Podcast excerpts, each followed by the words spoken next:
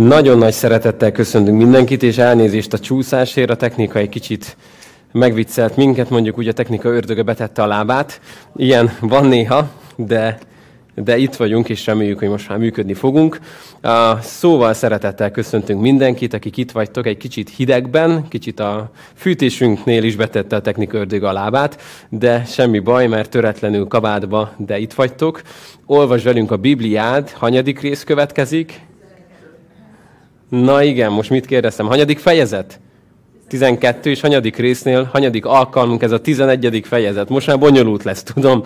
Szóval, Mózesnek első könyvének a 12. fejezete következik, és um, azért csináljuk ezt a sorozatot, mert szeretnénk az egész Bibliát a legelejétől a legvégéig elolvasni.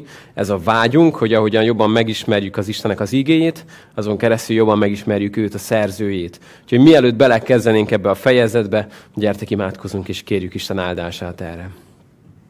Atyám, áldunk téged azért, mert jó vagy. Áldunk téged, Uram, azért, mert van szavad. Áldunk téged azért, mert ma is akarsz hozzánk szólni, és én ezt kérem, Atyám, hogy hogy gyere és szólj hozzánk, és legyen a te beszéded élő és ható. Ezt kérem, hogy mindenkinek legyen ebből egy személyes üzenete.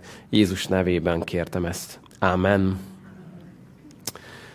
Kicsit vegyük fel a szálat, hogy hol tettük le, hogy a Bibliáthoz lapozol. Vannak kint most is kölcsönbibliáink az infópulton, és a YouVersionben is tudod velünk együtt keresni, vagy kikeresni az igéket, a jegyzeteket. 11. fejezetünk ott ér véget, hogy egy nagyon nagyon-nagyon sok nevet tartalmazó fejezet van már mögöttünk, ami úgy zárul, hogy kicsit belelátunk abban, hogy ki ez az Abrám és hogy kerül ide. És uh, itt van egy forduló pont a Bibliánkban. Az első 11 fejezete Mózesnek, az első 11 fejezet, az körülbelül mondjuk azt, hogy kicsivel több mint 2000 évnek az eseményeit dolgozza fel. Tehát több mint 2000 év van már mögöttünk az első 11 fejezet során, ami még hátra van ebből az első könyvből, az 50. fejezetig. Szóval még nagyon sok van hátra, mégis ami innentől kezdődik, az mindössze 350 évnek az eseménye. Szóval mögöttünk van több mint 2000 év, több mint 19 generáció, előttünk van mindössze egy főszereplő és annak a leszármazottai, mindössze 350 év. Mi történik? Az történik, mint hogy eddig egy ilyen elképesztő, gyors, kínai vagy japán, szuperszónikus vonattal utaztunk volna, és most szépen átülünk, ami kis kedves piros vonatjainkra, amiket én nagyon szeretek amúgy, kicsit lelassul az esemény, azért, mert nem az a célja Istennek, hogy mindent elmondjon mindenkiről, a teljes teremtésnek a, nem tudom, atomfizikai leírásait megadja, hanem nagyon-nagyon-nagyon gyorsan elmondott Isten nekünk néhány nagyon fontos dolgot, de érezzük, hogy elkezd szűkülni az, amire elkezd ráfókuszálni. És innentől kezdve a 11. fejezet utántól a fókusz rá fog menni egy emberre, egy népre, egy kiválasztott népre, és nagyon-nagyon-nagyon-nagyon le fog lassulni az eseményláncolat. Úgyhogy ha eddig úgy éreztétek, hogy kicsit kapkodósan rohantunk az események után, most egy kicsit megérkezünk, és ilyen szép, lassan, hosszú elbeszélések következnek a következő 25 évben.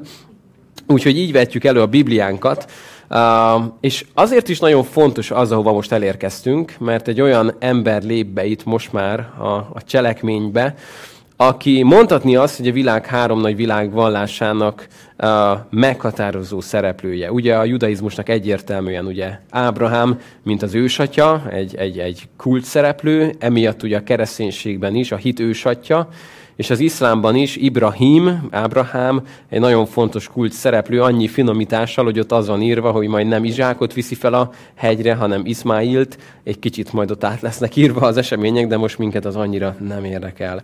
Szóval a 12. fejezethez lapozzatok, és az első verset olvasom, ami így szól, ezt mondta az Úr Abrámnak, menj a földedről, rokonságot közül, és atyád házából arra a földre, melyet én mutatok neked. Na hát, megszoktuk, hogy nem fogunk rohanni, jó? Megállunk egy kicsit.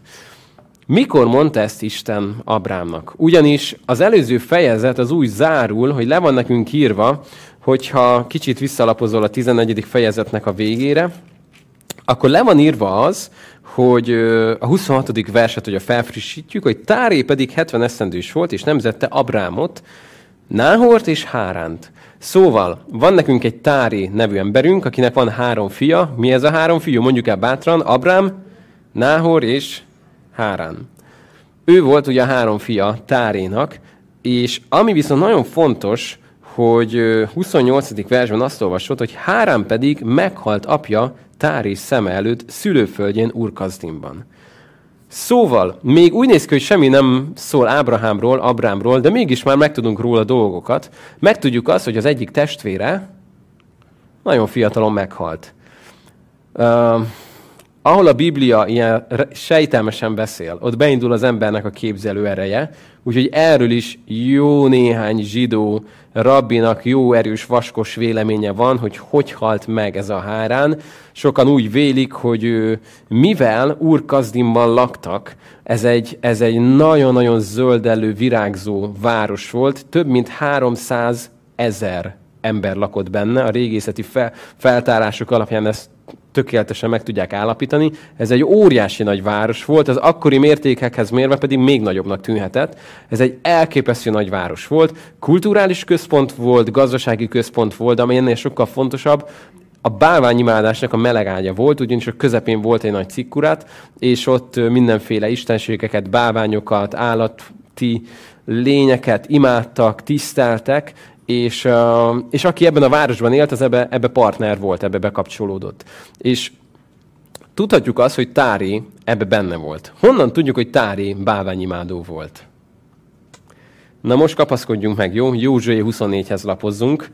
Uh, én azt szeretem a Bibliában, hogy amikor azt gondoljuk, hogy mindez ennyit tudunk valakiről, és elkezdett lapozni a Bibliádat, akkor rájössz arra, hogy ennél sokkal-sokkal több van leírva. Józsué 24, ott beszél Ábrahámról és az ő felmenőiről, ahol nem is gondolnánk. Józsué 24 első verse. Józsué összegyűjtötte Izrael minden nemzetségét Sikembe, és előhívta Izrael véneit, fejeit, bíráit, előjáróit, és odálltak az Isten szín elé. Józsué ekkor azt mondta az egész népnek, na és most figyelj nagyon, így szól az Úr, Izrael Istene, Régen a folyón túl laktak atyáitok, Ábrahám, Náhor és atyuk Tári, akik idegen isteneknek szolgáltak. De áthoztam atyátokat, Ábrámot a folyó túlsó oldaláról, és végigvittem egész Kánán földjén, és megsokasítottam utódait, és Izsákot adtam neki. Na, lapozhatunk vissza, itt nekünk ennyi volt, ami ebből érdekes volt. Szóval a Biblia is úgy látszik, hogy megörökíti azt Józsui könyvében, hogy Tári benne volt ebben a bálványimádásban, idegen isteneket imádtak, azért, mert nem is tudtak másról. Tehát amíg Isten nem hívja el Abrámot, addig ő se tudott másról, így jó eséllyel ő is benne volt ebben. Tehát a bálványimádás központjában élt, uh, egy gyerekkori, fiatalkori tragédiát kellett átélnie, hogy a testvére meghalt. Um, aki nem élt át ilyet, az nem tudja milyen. Aki átélt ilyet, az tudja, mit jelent az, hogy elveszíteni egy testvért fiatalon. Meghal testvéred, hugod, nővéred, bátyád. Ez egy, ez egy olyan dolog, amit az ember az egész életében magával visz.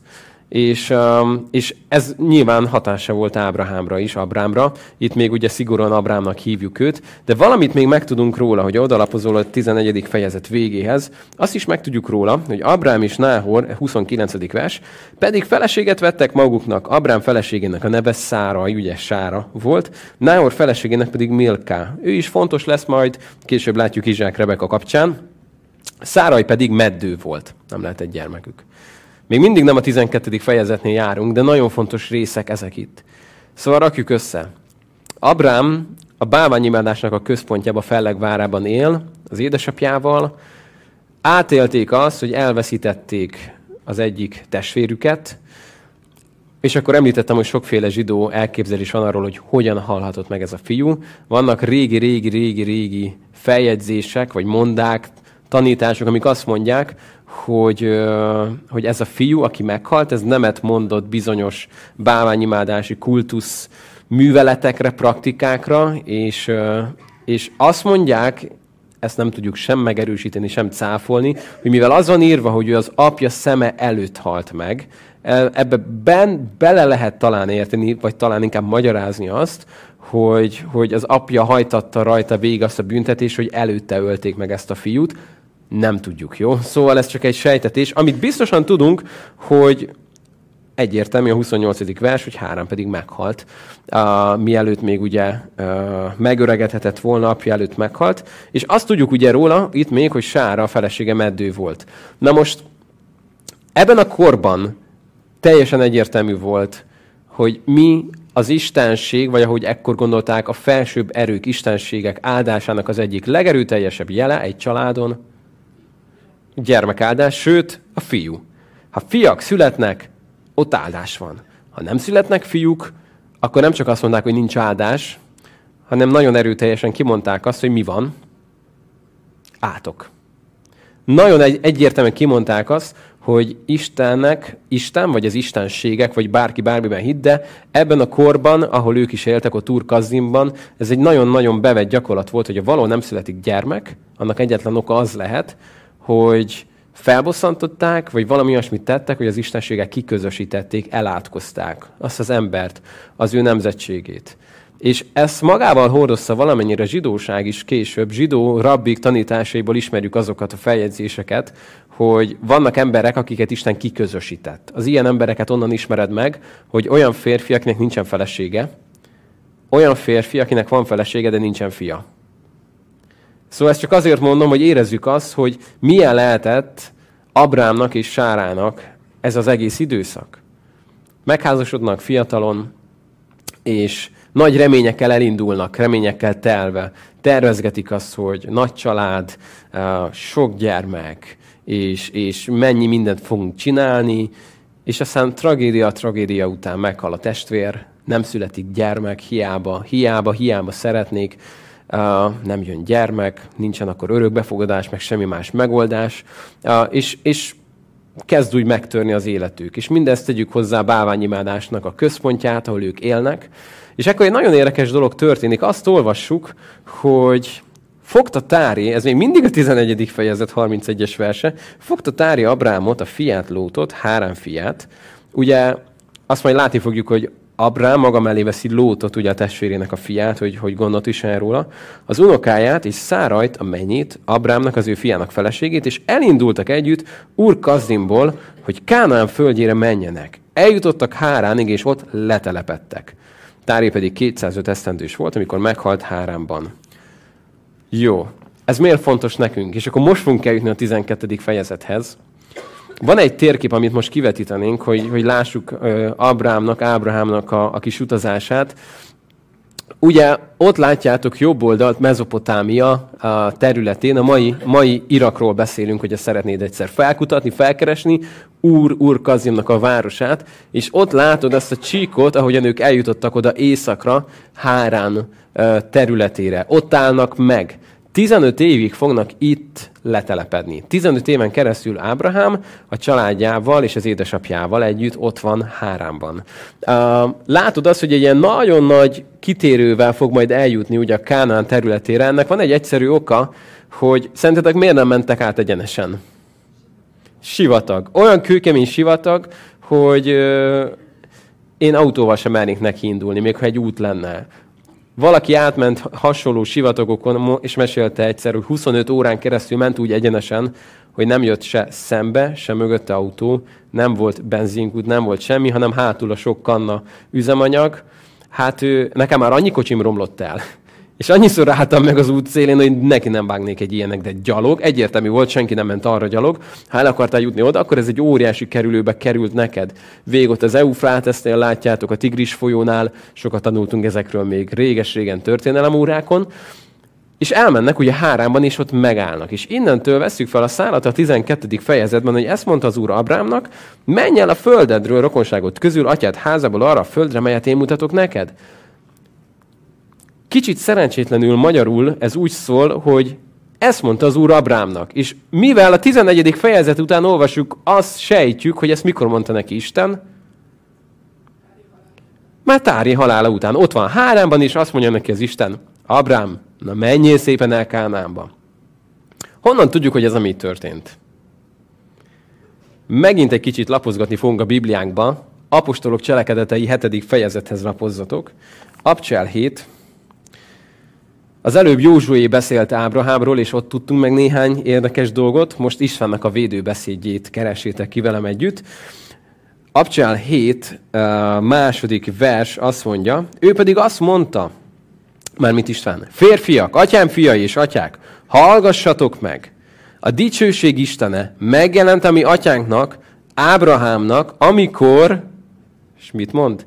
Mezopotámiában volt, mielőtt, olvasd együtt, Hárámban letelepedett. És azt mondta neki, menj ki a te földedről, rokonságot közül, menj arra a földre, melyet mutatok neked. Akkor kiment a káldeusok földjéről, és letelepedett Hárámban, majd miután meghalt az atya, Isten áthozta őt erre a földre, melyen ti most laktok. Jó, itt megint lapozhatunk vissza, a többi nekünk most a mostani részünk miatt már nem releváns, nem annyira fontos. Az abcselből, tehát tisztán látjuk, hogy nem az történt, hogy Abrám elment Hárámba, és ott szólt hozzá az Úr, hanem Isten szólt neki Mezopotámiában. Amikor Úr Kazimba lakott, hogy Abrám, én vagyok az Isten, és elhívlak téged, és kérek tőled néhány dolgot. És ez van itt megismételve, a 12. fejezetben felfrissítve, kér tőle három dolgot az Isten. Nézd, mi ez a három dolog? Első vers, menj el a földedről, ez az első. Mi a második? A te rokonságot közül, és atyád házából, arra a földre, amelyet én mutatok neked. És mi történik? Az történik, hogy Ábrahám, Abrám helyesen cselekedett melyik pontban? Az egyes pontban, és elindult. Sőt, igazából, hogy a 14. fejezet végét nézed, ott inkább azt találod, fogta Tári Abrámot. Fogta Tári Abrámot. Jó, erre is van egy magyarázatunk, jó? Kicsit, mivel itt azt olvassuk, hogy Tári fogta Abrámot, és ő vitte el Hárámba, beindult az emberi képzelőerő. És voltak tudósok, akik végignézték a Hárán és Hárán melletti településeket, és egy nagyon érdekes dolog tűnt fel nekik. Először is feltűnt neki, ami valószínűleg neked is feltűnt, hogy hogy is hívták ezt a fiút, aki meghalt? Hárán. Na most akkor ez egy város vagy egy név? Mindkettő. Egy városnak a neve és egy, egy személy név is, egy embernek a neve. És megvizsgálták a körülötte levő területeket, és azt állapították meg, hogy Tári nemzetségében nagyon sok név egyezik az ott lévő település nevekkel. Szóval jön az elmélet, ami nem biztos, hogy így volt, de számomra egész meggyőző, ami azt mondja, hogy elképzelhető, hogy ez a Tári a Hárán térségéből származott. És onnan ment el Úr Kazdimba, a nagyvárosba, úgymond urbanizáció, meg minden, elment oda, és talán ez magyarázatot adhat arra, hogy miért abból a térségből veszi a neveket, mikor elnevezi a gyermekeit például, vagy miért, miért látjuk ezeket a neveket akár a családjában, tágabb körben is megjelenni. És ez talán magyarázatot adhat neki, mikor Abrám azt mondja neki, hogy apám, azt mondta nekem az Isten, aki megjelent, hogy menjek el Kánaánba. Azt mondja neki, hogy hát fiacskám, figyelj, mindig is bennem volt, hogy egyszer hazamegyek. Nem szeretem én ezt a nagyváros, 300 ezer ember, meg minden. Tudod mit? Menjünk, menjünk. És akkor elmentek Hárámba, és letelepettek. Nem biztos, hogy így történt. Nem biztos, hogy ez volt a magyarázat rá, de valamiért Abrám engedelmes volt az elsőben, hogy elhagyta az Úr Kazim területét, de mit kért tőle az Isten? Menj el a te rokonságodból. Ő pedig, hát úgy néz ki, hogy itt ez még nem annyira teljesült, hogy kellett volna, mert úgy néz ki, hogy megy vele egy tári, megy vele lót, megy vele... Uh, tehát azt látjuk, hogy valamit nem teljesen klaffol, és azt mondta neki, neki az Isten, hogy menj el arra a helyre, amit én mutatok neked. Itt pedig azt látjuk, hogy 15 évig letelepszik Hárámban. Félre ne értsetek, semmi módon nincs jogom elítélni Abrámot. És semmiképpen nem arról szól lesz, hogy mennyire rosszul csinálta a dolgait. Várjátok, mert még mi jön ezután mindjárt, hogy mit fog csinálni de, de tanulhatunk valamit belőle. Tanulhatunk abból, hogy milyen az, amikor Isten kér tőlünk valamit, és jártál már úgy, hogy, hogy nem mondtál neki teljesen nemet, de azért úgy teljesen igen sem. Kér tőled valamit, azért csináltam is valamit, de azért nem úgy, ahogy ő kérte. Nem, tehát, hogy azért valamit éreztem, hogy akarok tenni, meg, meg hogy valami legyen, de azért nem tudtam úgy engedelmeskedni, mint kellett volna. És egy nagyon érdekes dolog történik ilyenkor, hogy nagyon sok problémát okoz mindaz, amit az óemberünkből magunkkal akarunk cipelni. Gondolj bele abba, hogy lesz-e vajon Abrámnak még baja Lóttal? Mondjuk szépen ki, hogy lesz baja. Lesz-e baja Ábrámnak azzal, amikor a saját erejükből próbálják sárával megoldani a gyermekáldást, abból lesz egy baba, akit úgy hívnak, hogy Izmail. Vagy talán ma sokkal többen mondják ki azt, hogy Ismail. És tőlük származik az a nép, aki, hát mondjuk ki, hogy a születése óta, mai napig az arab és a zsidó népek, ahol csak lehet. Egymás ellen utálattal, gyűlölettel, harcokban, terror és a többi. Mai napig látjuk ennek a következményeit. Szóval semmiképpen nem elítélve Ábrahámot, de azt látjuk, hogy vannak következményei annak, amikor, amikor nem teljes az engedelmességünk, és amikor, amikor magammal hozok valamit, amit nem biztos, hogy kellene magammal hozzak. Persze mai napig vitatkoznak arról, hogy mit értünk a rokonságot közül, beleférhetett ebbe az édesapa, vagy nem. Nem kell most, hogy párcát töljünk felette, de tanulni mindenképpen tudunk belőle. Viszont akkor most gyertek és olvassuk tovább, már a második versnél járunk, és már lassan, jó, hogy megy az időnk, belehúzunk, jó? Ezt mondta neki az Isten, nagy nemzetté teszlek, és megáldalak. Felmagasztalom nevedet, és áldás leszel. Megáldom azokat, akik téged áldanak, és megátkozom azt, aki téged átkoz. Megáldatik benned a föld minden nemzetsége. Jó, hát ebben nagyon sok minden el van rejte, egy kicsit ezzel is foglalkozzunk. Van egy ember, aki, aki átélte egy nagyon nehéz tragédiát, meghal a testvére, egy másik tragédiában van, hogy nem lehet gyermeke. És, és ez abban a korban ez még hatványozottabban elképesztő nagy fájdalmat okozott neki. Uh, egy bálványimádásból hamis isteneket imádva van jelen az életében ez az egész, és, és megszólítja őt egy Isten, és azt mondja neki, hogy Abrám, én kiválasztottalak téged, és figyeld, hogy Isten mit mond neki, ötször, ötször megerősíti azt, hogy ki lesz a cselekvő. Figyeld, hadd még egyszer nagy nemzeté teszlek. Ki itt a cselekvő? Az Isten azt mondja, én fogom ezt megtenni veled. Megáldalak. Ki csinálja ezt? Az Isten. Felmagasztolom a te nevedet. Ki csinálja ezt? És áldás leszel. Ki fogja ezt tenni? Megáldom azokat, akik téged áldanak, és megátkozom azt, aki téged átkoz. Ki fogja ezt tenni? Szóval azt mondja neki Isten, hogy figyelj, Ábrahám, Abrám, kiválasztottalak téged valamire, elmondom, hogy mit fogok csinálni, mit szólsz hozzá. Jó. mit tudnék mondani, nem? Hol van itt ebben a szövetségben az, hogy de ahhoz, hogy ez teljesüljön, ahol ezt az öt dolgot meg kell tenned. Itt úgy látszik, hogy Isten azt mondja, hogy figyelj, én kiválasztottalak téged. Kívülről nézve, milyen volt ez a választás? Képzeld el, hogyha igen, ha Istennek fent a mennyben mai szavainkkal élve lett volna egy ilyen HR menedzsere, aki nézi a jelölteket, így lapozgat, és Ábrahám az jut, Ábrámhoz, és biztos, hogy nem. Nem, ne, ne is gondolkodj benne.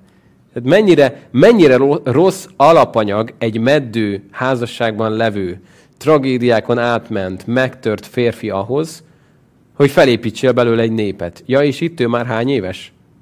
75. A felesége pedig 65 éves. Ebből építsünk egy népet? Az ígéret földjére ezeket vigyük be? Hát itt valaki nagyon mellé nyúlt, nem a HR-nél, hogyha ha egy ilyen kiválasztás lenne. És azt mondja az Istennek, hogy Abrám, én téged választalak. Sőt, játszik a héberül. Azt mondja neki, felmagasztalom a te nevedet. Tudod, mit jelent az a szó, hogy Abrám? Felmagasztalt atya. Ez az ő nevének a jelentése. Azt mondja neki az Isten, hogy én fogom felmagasztalni a te nevedet felmagasztalt atya, így szólítottak meg 75 éven keresztül úgy, hogy nincsen gyermeked. Csak képzeld el. Gyermek nélkül viseled azt a nevet, hogy te vagy a felmagasztalt atya. Na hát hajrá, nem? Képzeld el minden egyes alkalom, amikor megszólítottak. És aztán majd azt mondja neki az is, hogy most már nem Abrám vagy, nem a felmagasztalt atya, hanem azt mondja, hogy neki mi lesz a neved? Ábrahám, ami pedig egy, megint egy szójáték, ami már azt mondja, hogy sok nép atya. És még mindig hol az ígéret beteljesülése. Szóval az Isten nagyon-nagyon konkrétan azt mondja neki, hogy ő lesz a cselekvő, ezt ő fogja tenni vele, és ezért fogja majd a római levél, a Galata levél, a zsidókhoz írt levél 11. fejezet újra és újra elővenni Ábrámnak a példáját, hogy ő minek az ősatja? a hitnek az ősatja. És azt mondja róla az Isten, hogy két dolgot fog vele tenni, meg fogja áldani, hogy egy áldott ember legyen, azért, hogy áldássá legyen. Két dolgot csinál vele, szóval azt akarja, hogy ő maga egy áldott ember legyen, de ezt azért is teszi, hogy mások számára viszont áldás legyen. Egyszer valaki azt a példát hozta erre, hogyha tegyük fel, van otthon három gyermeked, és uh, akarsz nekik csokoládét adni. Megtehetnéd azt, hogy mind a háromnak veszel egy külön-külön csokoládét. Bemész, és odaadod, nézd, ez a te csokoládéd, ez a te csokoládéd, ez a te csokoládéd. És szépen elmegy mindegyik szoba három sarkába, leül, és szépen bemajszolják. Ha viszont családot akarsz építeni, akkor én sokkal jobban szeretem, amikor azt teszem, hogy hozok egy nagy táblacsokit. Már jó, nem szoktam mindig egy nagy táblacsokit adni a gyerekeknek, de hozok valamiből egyet, leültetem őket, van a gyerekeknél ez a kupak tanács, amikor egymás kezére rakjuk a kezeinket, gyorsan le kell ülni körbe, kupak tanács, valamit fogtok kapni, és akkor leülnek, és mondtam, hogy nézzétek, hoztam nektek egy csokoládét. És itt jön a legfontosabb rész. Odanom az egyiknek, hogy törje belőle magamnak, és adja többieknek. Nézd, ez a tiéd, de szeretném, hogy a megosztanád a többiekkel. És Isten azt mondja majd ennek a népnek, hogy kiválasztalak titeket, hogy rajtatok keresztül áldás nyerjen a föld minden nemzetsége. Ez jól sikerült? Jól vizsgázott ebből az Ószövetségben Izrael? Nem nagyon. Nem sikerült. És ez fontos látni, hogy nagyon sok mulasztás lesz majd ebben. Nem, nem sikerült betölteni ezt a szerepet nagyon sokáig, de majd megnézzük, hogy mikor kezdem mégis ez a helyére kerülni. De volt Istennek egy álma, hogy ezen a népen keresztül ő megáldja az összes többi népet. És azt mondja, hogy, hogy ö, áldás leszel. Hoztam néhány uh, találmányt. Kíváncsi voltam arra, amikor készültem erre, hogyha Isten azt mondta, hogy áldás lesz ez a nép, akkor, akkor ez biztos megnyilvánult máshol is, nem? Az egész világunkra, hogy, hogy áldottak lettek a zsidók. Kicsit utána néztem. Uh, ilyen, ilyen apró eszközök, mint például a defibrillátor, pacemaker. Hallottunk már ilyenekről? Zsidó emberek találták fel. Hallottál egy olyan emberről, akit úgy hívnak, hogy Einstein? Tudtad, hogy zsidó volt? Hallottál olyanról, hogy golyóstól? Mindig büszkén mondjuk, hogy kitalálta fel a golyóstolt. Bíró László egy magyar ember, egy magyar származású zsidó ember, aki mikor ki kellett meneküljön a zsidó üldöztetés elől, Argentinába tudta majd ezt szabadalmaztatni, és Angliában mai napig úgy hívják, hogy bírópen. Mert hogy ezt tudják, hogy ez, ez, ez ahhoz az emberhez köthető. És ebből uh, kifolyólag még nagyon sok minden találmány indult el. Izraelnek a lakossága, a zsidók lakossága az jóval kevesebb, mint egy százaléka a föld népességének. A Nobel, Nobel uh, kitüntetéseknek, díjaknak több mint a 33 százalékát zsidó emberek kapták. Na ezt magyarázza meg valaki nekem. Hogy lehet, hogy egy ilyen jelentéktelennek tűnő pici földterület, ami, ami annyira jelentéktelen, gondolj egy Oroszországra, gondolj egy Kanadára, egy Ausztráliára, hát alig tudnád rajta berajzolni, mekkora Izrael. És mégis mindig benne van a hírekben, nem? Mindig a középpontban van, hogy mi van Jeruzsálemben, mi van a palesztin, mi, mi, mik vannak ott. Mindig ott van a középpontban. Elképesztő. Azért, mert az Isten azt mondta, hogy áldás lesz a ti jelenlétetek ezen a földön. Megáldom azokat, akik titeket áldanak. És a téged átkozókat megátkozom. Vaskupola. Mond ez nekünk valamit? Egy olyan védelmi rendszer, amiért a legnagyobb országok könyörögnek, hogy valamit kaphassanak belőle. Mert úgy ki lett találva, úgy összerakták. 56-os háborúk, csodák hat annyi mindent lehetne sorolni, ami mind arról szól, hogy Isten ezt az ígéretét elképesztő komolyan megtartotta a zsidó név felé.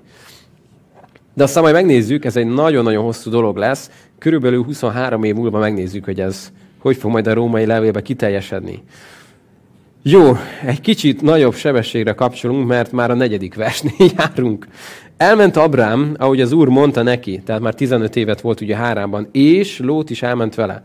Abrám pedig 75 esztendes volt, amikor kiment Háránból. Fogta Abrám a feleségét, Szárajt, ő ugye 65 éves volt, Lótot, a testvére fiát, és minden szerzeményüket, melyet szereztek, és a cselédeket, akikre Háránban tettek szert, és elindultak, hogy Kánán földjére menjenek.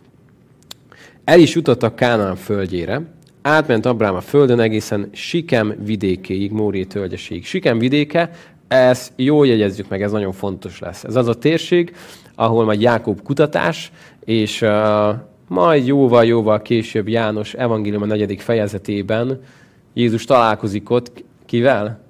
Egy samáriai asszonyjal, aki azt mondja, hogy hát nagyobb vagy, mint a mi atyáink, akik ásták ezt a kutat, hogy na ezek majd még egyszer visszatérnek. Akkor emlékezzetek rá, jó, hogy körülbelül 19 éve megmondtam ezt.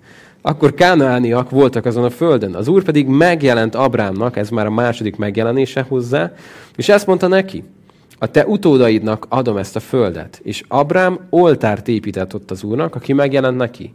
Teljesen automatikusan Isten megjelent neki, tudta, hogy akkor ennek, ennek jele lesz. Oltárt építek neki. Ez csak megint zárójelben, ez egy nagyon jó szívépítő szokás, hogy mikor Isten megjelen neked valamilyen módon, valamit cselekszik az életedben, mond neked valamit nagyon egyértelműen, készíts neki emléket. Én voltam olyan ostoba, hogy az elmúlt tizen sok évben, amikor Isten nagyon megérintett is, nagyon mondott nekem valamit, és akkor úgy belégett a szívemben, azt mondtam, hogy amíg élek, én ezt soha nem fogom elfelejteni. Aztán beléptem a harmincasok közé. És néha, hogy is volt? Mit mondott ott az úr? Jaj, pedig tudom, hogy akkor biztos voltam benne, hogy soha az életbeszín nem fogom elfelejteni.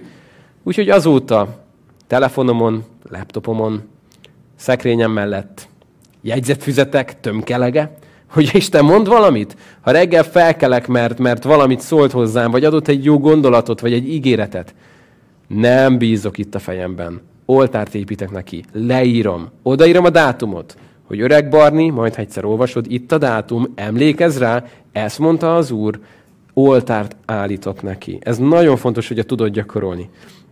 Onnan azután a hegyvidék felé ment, Bételtől keletre, és felütötte sátrát. Bétel egy nagyon fontos hely lesz, erre is emlékezzünk majd. A jelentése fantasztikus, az El, ugye az az Istenre utal, a Bét, az pedig a Betlehemből, Bétlehemből is ugye ismerős lehet, az a, az a ház. Vagyis rakjuk össze, Bétel, az nem lehet más, mint Istennek a háza. Amióta én ezeket tudom és héberül tanultam, azóta gondolkodok arról, hogy mit jelenthet a péc. Tehát az rendben van, hogy az el, az az Isten. De mi lehet Istennek a péce? Tehát valami nagyon szép jelentés kell majd Héberül találjunk a Pécnek egyszer, hogy megteologizáljuk, hogy ez egy szent város. De most menjünk tovább, jó? Aj pedig keletre, és ott oltárt, látod megint oltárt? Oltárt épített az Úrnak, és segítségül hívta az Úr nevét. Segítségül hívta az Úr nevét. Ez egy zseniális dolog lehetett. Képzeld el azt, hogy most már itt nem az van, hogy Tári vezeti, meg fogta és elvitte hárámba, hanem itt már az van, hogy Abrám megy, és igazából azt se tudja, hogy hova. Ezt mondja a zsidók levél. Ment a látatlanba, amit nem tudott, amit nem ismert. Mert azt mondta neki Isten, elviszlek majd arra a helyre, amit mutatok neked. Ahol, ahol vezetlek. Ez neki egy nagyon-nagyon izgalmas időszak lehetett. Valaki azt a példát hozta erre, hogy képzeld el, hogy megrendeled a kamiont, a költöztető céget, és amikor minden, minden bútor be van rakva, és kérdezi a kamionsofőr, hogy na, kérem a címet. Nézel rá aranyosan, hogy hát azt én még nem tudom. Mi az, hogy nem tudja a címet? Hát az, azt majd az Úr megmutatja, hogy hova visszük. Tehát, hogy ez egy nagyon-nagyon-nagyon nehéz élethelyzet lehetett neki. De figyelj, nézzük tovább. Majd tovább költözött Abrám folyton délfelé húzódva.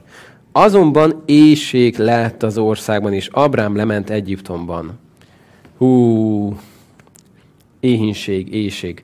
Szóval képzeld el, te vagy Abrám, és még hogyha volt az a háromban az a 15 éves időszak, amit nem biztos, hogy ott kellett volna töltsön, lehet, hogy igen, lehet, hogy nem, mondjuk azt, hogy inkább talán nem. Végre most már mész az ígéret földjére, és eljutsz a Kánán térségére, végre ott vagy, végre hűségben, végre engedelmességben jársz, elvisz téged Isten arra a helyre, amit ő mutat neked, és elmész oda, és mit találsz? Éhínséget. Hát ez szuper, nem? Gondolhattad, hogy ezért, ezért hoztál ide? És eszedbe jut Úr Kazimnak a területe.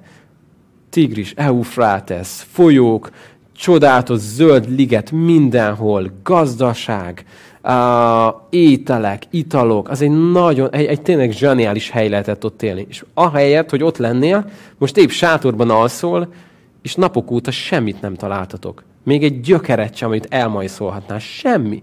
Éhezel, nincs mit tenni. És ezért hozott ide az Isten, hogy megöljön? Vagy, vagy mi lesz ebből? És jön Istennek a nagy ígérete után úgy látszik, hogy jön egy nagy teszt.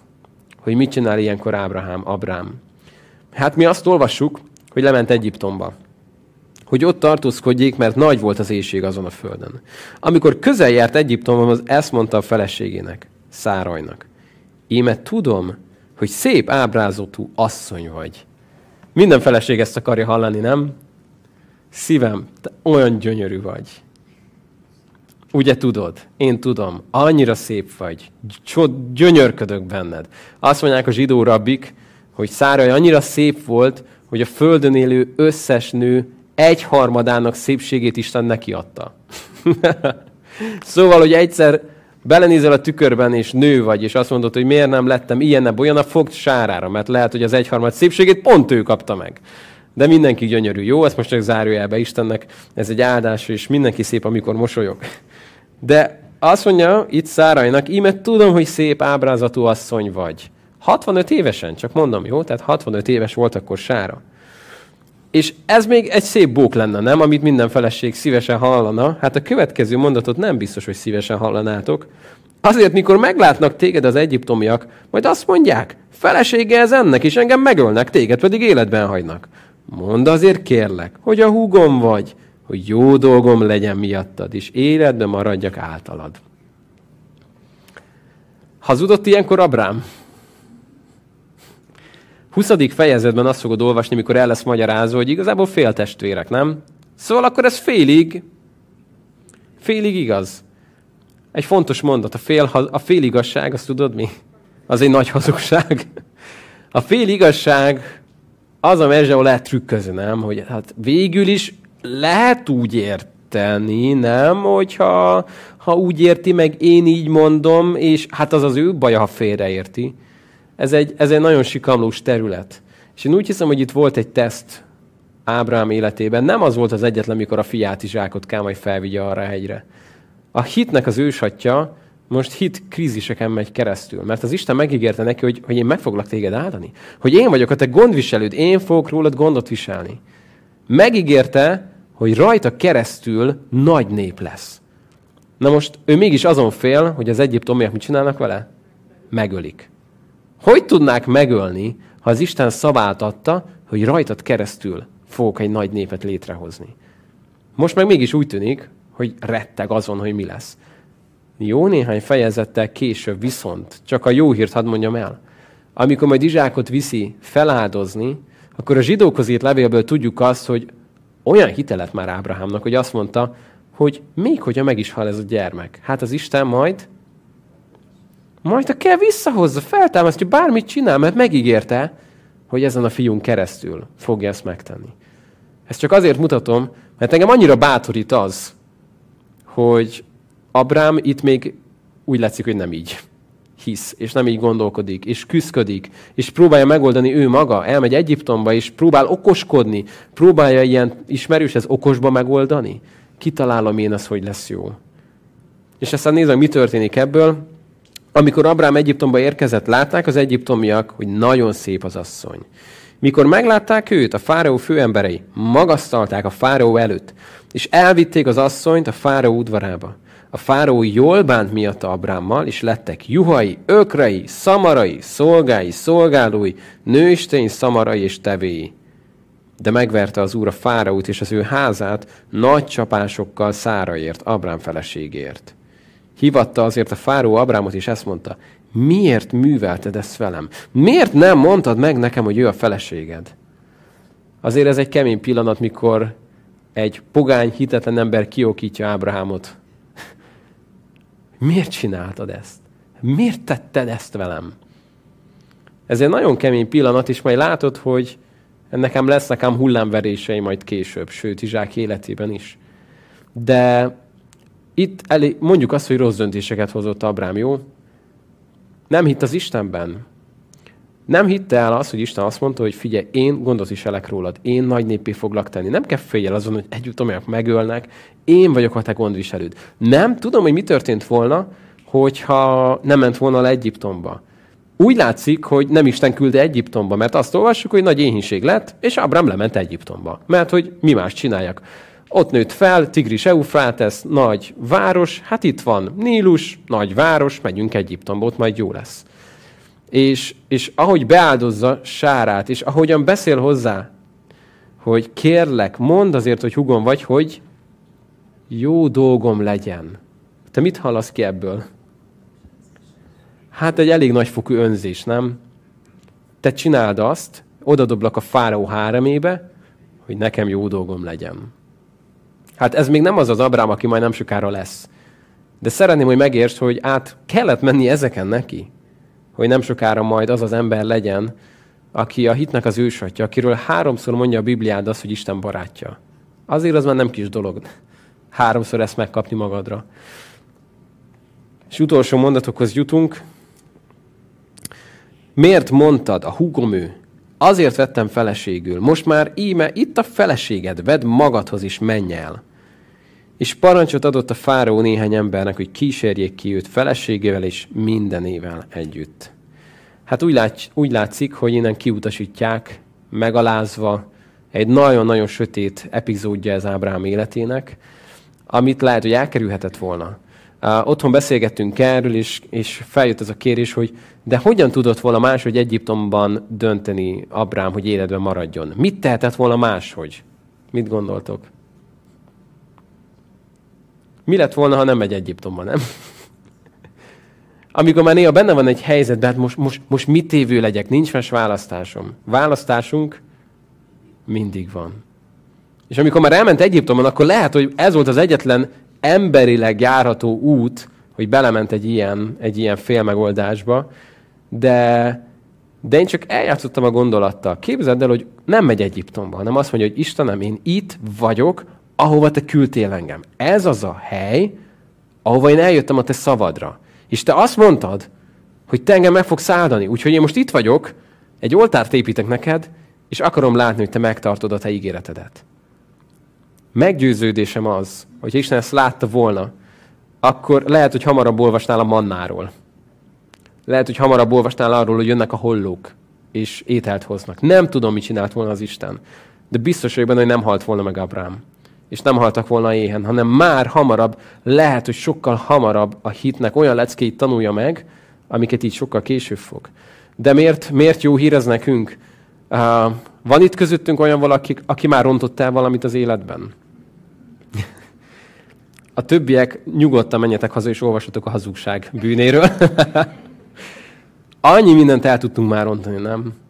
Annyi ostoba, kerülő utat jártunk már. Annyiszor ültünk már le Hárámban, holott már rég Kánánba kéne legyünk, és 15 éve ott vagyunk.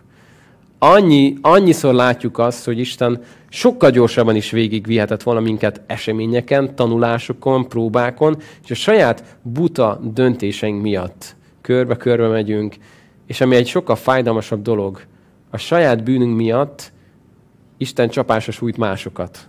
Ezt észrevetted? Abrám rossz és hazug döntései miatt Isten csapása sújtotta a fáraót és az ő házanépét. Pedig úgy látszik ebből a néhány mondatból, hogy az fáraó egész a helyén volt. Azt nem tudjuk, mit tett volna amúgy, de azt mondja, hogy, hogy miért tetted ezt velem? Én nem akartam ezt tenni. És ez egy fontos része az életünknek, hogy ezért is, nem csak azért érdemes az Úrral járni, mert, mert csúnya dolog vétkezni, hanem azért, mert a vétek sosem jár egyedül. Annak mindig szét-szét megy a következménye a családodra, azokra az emberekre, akik pont, hogy áldás kellene, hogy rajtad keresztül kapjanak, azok most pont nem azt kapják. Szóval nagyon fontos, hogy a helyünkön legyünk. És amit megtanulunk itt ebből, hogy úgy látszik, hogy Isten, amikor hitet ébreszt, akkor néha az meg van próbálva. Volt egy férfi, aki beleszerelmesedett otthon a, a pázsitba, és mindene volt, hogy otthon a füvet gondozza.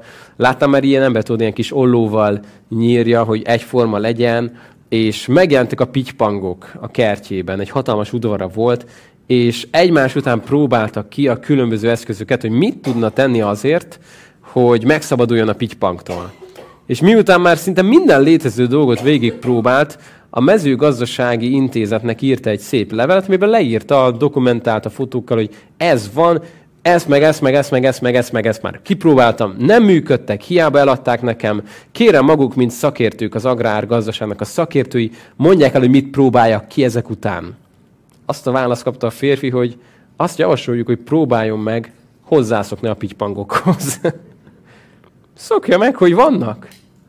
Mert része az életünknek. Nem tudja kiirtani őket a teljes élővilágból, ott lesznek. És nekem ez egy nagy üzenet volt, hogy amikor, amikor nehéz próbákon megyünk keresztül, és mivel megvan próbálva a hitünk, és mondanánk, hogy tudnánk ezt elkerülni, hát néha meg kell szokjuk azt, hogy ezek vannak. Mert hogy ezeken keresztül erősödik a hitünk. Az a hit, ami nincs megpróbálva, az elég gyenge, nem? És ez fontos megértenünk, hogy minden úgy növekszik az életünkben is. Az izmunk úgy van kitalálva, hogy értelmetlennek tűnő mozdulatok, ha megvannak elégszer ismételve, elég nagy terhelés alatt, olyan nagy nyomás alatt, hogy az izomrostok szinte szétszakadnak benne, utána tejsav és a többi izomláz, és elkezd az izom mit csinálni? Növekedni. Növekedni. Így növekszik az izom. Ilyen terhelés, ilyen prés, ilyen nyomás alatt. Igen. Így növekszik az izom. És úgy látszik, hogy a hitünknek az izma is. A lelki izmunk is néha nem a kandalló mellett egy kis, nem tudom, betakarózva könyv a kezébe, vagy épp nézed a kalambót, vagy nem tudom. Valószínűleg nem így növekszik a hitünk, hanem akkor, amikor olyan helyzetekbe kerülünk, amikbe kicsit beleszakadunk néha, és azt mondjuk, hogy ez most nehéz, hogyan tovább, Istenem is, és amikor elmegyünk a határig, és az Isten pedig bizonyít, akkor elkezd a hitünk növekedni. És elkezd erősödni. És néha van, hogy izomlázad, vagy hitláz, vagy nem tudom, hogy mondjuk ezt van, fáj, érzed, érzed a, a dolgokat, de elkezd növekedni és növekedni. Úgyhogy a jó hír az, hogy beleláttunk abba, hogy Isten valamit itt elindít. Elkezd egy népbe gondolkodni, de először keresett hozzá egy ősatyát. És engem annyira megnyugtat, hogy milyen ősatyát keresett. Úgy látszik, hogy ez az ember olyan ember volt, mint te meg én. Nagyon sok mindennel küzdött, és fog még majd küzdködni is dolgokkal, de valamiben rendkívüli volt. Ott élt egy fényűző, pompás helyen, az Isten azt mondta neki, hogy én elhívlak téged innen, és ő mit csinált? Felállt és elment. Még akkor is, hogyha nem biztos, hogy minden részét tökéletesen teljesítette, de legalább felállt, elindult. És előbb-utóbb, lehet, hogy 15 évvel hamarabb is odaérkezhetett volna, de megérkezik oda, ahova viszi Isten. És a hitősatja lesz. Isten barátja lesz ez az ember. És hadd mondjam el utoljára pedig, még az időnkön belül maradva, hogy ami nekem döbbenetes az egészben, hogy a következő fejezetek, sok száz fejezet, ami előttünk van, annyira zavarba ejtően, őszintén fog beszélni a vezetők, Ábrahám, Dávid, Saul, elképesztő híres embereknek az összes bűnéről, bukásáról, hogy ezt szinte tényleg azt mondom, hogy először meglep. Mert amikor más népeknek a legendáit olvasod, milyenek a legendás hősök? Tökéletesek, nem? Mindig mindent jól csinálnak. És mindenki büszkén mutatja, hogy ők a mi felmenünk, ők a mi hőseink, az őseink. Az egyik legerősebb érv, amikor valaki, aki egy, egy bíróságon dolgozott, és egy nagyon híres bíró volt, és elkezdte szkeptikusan olvasni a Bibliát, az egyik első érve, ami meggyőzte arról, hogy ez lehet, hogy igaz, amikor elkezdte olvasni, hogy a tanítványok miket írtak le magukról. És azt mondta, nincs még egy ilyen ostoba ember. Tehát, hogy a Péter, vagy bármelyik leírta a történetüket, az kihagyná, hogy mekkora, mekkora ostobák voltak néha, hogy hogy árulták el Jézust, hogy megtagadta háromszor. Azt mondja, ezt nem írná le. Milyen lenne az, a, az az evangélium, ami emberileg néz neki? Hát abban hősök lennének, bosszúállók, vagy nem tudom, hogy mondjuk ma. Egymás után állna fel a 12-es csapat. Mindenkinek szuper ereje van. És persze ott van Jézus, de azért hát a 12 apostol. És ehelyett azt látjuk, hogy egymás után bukdácsolnak, rontanak el dolgokat az egyház történet, a levelek, amik le vannak nekünk írva, nem tökéletes gyülekezeteket, hanem olyan gyülekezeteket írnak le, hogy néha megnyugodok, hogy ide mi is beférünk. a korintusi mellé bőven befér a péceli gyülekezetünk. És az Isten megmutatja nekünk azt, hogy lehet, lehet, hogy felnézünk a nagyságra, a hős, a mítoszra, de a gyengeségekhez kapcsolódunk. Ez egy nagyon fontos mondat. És az Isten belelát beleláttat minket abba, hogy akikkel ő dolgozott, épp ezért fantasztikus az Istennek a dolga, mert még ezeken az esendő embereken keresztül is végig tudta vinni az ő tervét. És eljutunk oda, hogy megszületik majd a messiás. Hát addig még van egy néhány fejezet, de itt most megállunk, és uh, eddig is nagyon izgalmasak voltak a részek, de azt mondom, hogy most kettesbe kapcsolunk, jó? Mert innentől kezdve aztán olyan események jönnek, olyan sok minden fog történni, hogy bármelyik barátok közt, hogy bármi elbújhat mögötte, ami intrikák és, és irítségek és feleségek és minden lesz itt, de hiszem azt, hogy nagyon sokat fogunk ebből tudni tanulni, és nem csak, hogy jobban megértjük az eseményeket, hanem hogy sokkal jobban megismerhetjük Istent, és talán a saját életünkre nézve is megérthetjük, hogy mit akar tőlünk. Gyertek, adjunk most ezért hálát. Isten, én áldalak téged azért, mert jó vagy. Áldalak Isten téged azért, mert neked van szavad. És köszönöm, atyám, azt, hogy egyszerűen csodálatos látni azt, ahogyan a semmiből megalkottad ezt a világot, és elkezdted felépíteni a megváltásnak a történetét, és elkezdtél kiválasztani egy, egy embert, egy népet, és ahogyan egymásra rakódnak ezek a téglák, és szépen összeáll belőle egy épület, gyönyörködünk abban, hogy mennyire megtervezed, és mennyire minden a helyén van. És köszönöm, Atyám, hogy magunkra ismerhetünk sokszor, de reménységet is ad nekünk, hogy, hogy növekedhetünk a hitünkben. És hogyha elbukunk valamiben, akkor van következő fejezet, van folytatás. És köszönöm, Atyám, hogy így akarsz minket közelebb és közelebb vinni magadhoz. Ezt kérem, Atyám, hogy mindenkinek, a, a, ami most a saját üzenete, az hadd vihesse haza, tudja a szívébe zárni, és, és legyen abból, abból a hitből meggyőződés és cselekvés. Jézus nevébe kértem ezt. Amen. Hogy egyet lapozol, akkor a 12. fejezet után, hát nem leplek meg, hogy a 13. jön, de csak egy kicsit előre hadd meg, hogy mi az, amit látsz már a következő fejezetben. Abrám és Lót ugye elválnak majd egymástól, Isten még egyszer megáldja Abrámot, Kánán földjét, neki utódainak ígéri, meglátjuk majd, hogy mi történik ezzel, és hogy mit keres itt Lót, és hogy mi lesz ebből. Izgalmas, nagyon izgalmas fejezetek jönnek. Most is arra bátorítlak, hogyha hazamész, nyugodtan olvasd el ezt az első, az el, a mostani fejezetet, és olvasd el a következőt is, hogy értsük ennek a, a folyását és az eseményeket. Lehet még maradni nyugodtan, most már lassan majd kezd bemelegedni a terem, most, hogy vége lett, de, de elköszönünk azoktól, akik online vagytok. Isten áldjon titeket, és a tehetitek legközelebb személyesen is várunk titeket. Isten áldjon titeket. Szia! Örülünk, hogy itt voltál online alkalmunkon. Bízunk benne, és hiszük, hogy Isten hozzád is szólt. Ő már azelőtt tudta, hogy szólni akar hozzád, hogy ma felkeltél volna. Neki csodálatos terve van az életeddel. Ha éppen problémáid vannak, vagy nehézségekben vagy, ugyanakkor lehet, hogy épp az ellenkezőjét éled meg, és Isten csodálatos dolgokat tesz az életedben. Szeretnénk rólad hallani, akár a nehézségekről, akár az örömeidről, vele együtt örülni, vagy éppen imádkozni érted. Írd nekünk erre az e-mail címre, amit itt látsz a képernyőn, és vissza fogunk neked jelezni. Ha itt laksz a közelben, a PCL vonzás körzetében, vagy elérhető távolságban lakunk, vagyunk hozzád, akkor gyere el hozzánk, mert nagyon szívesen megismernénk téged.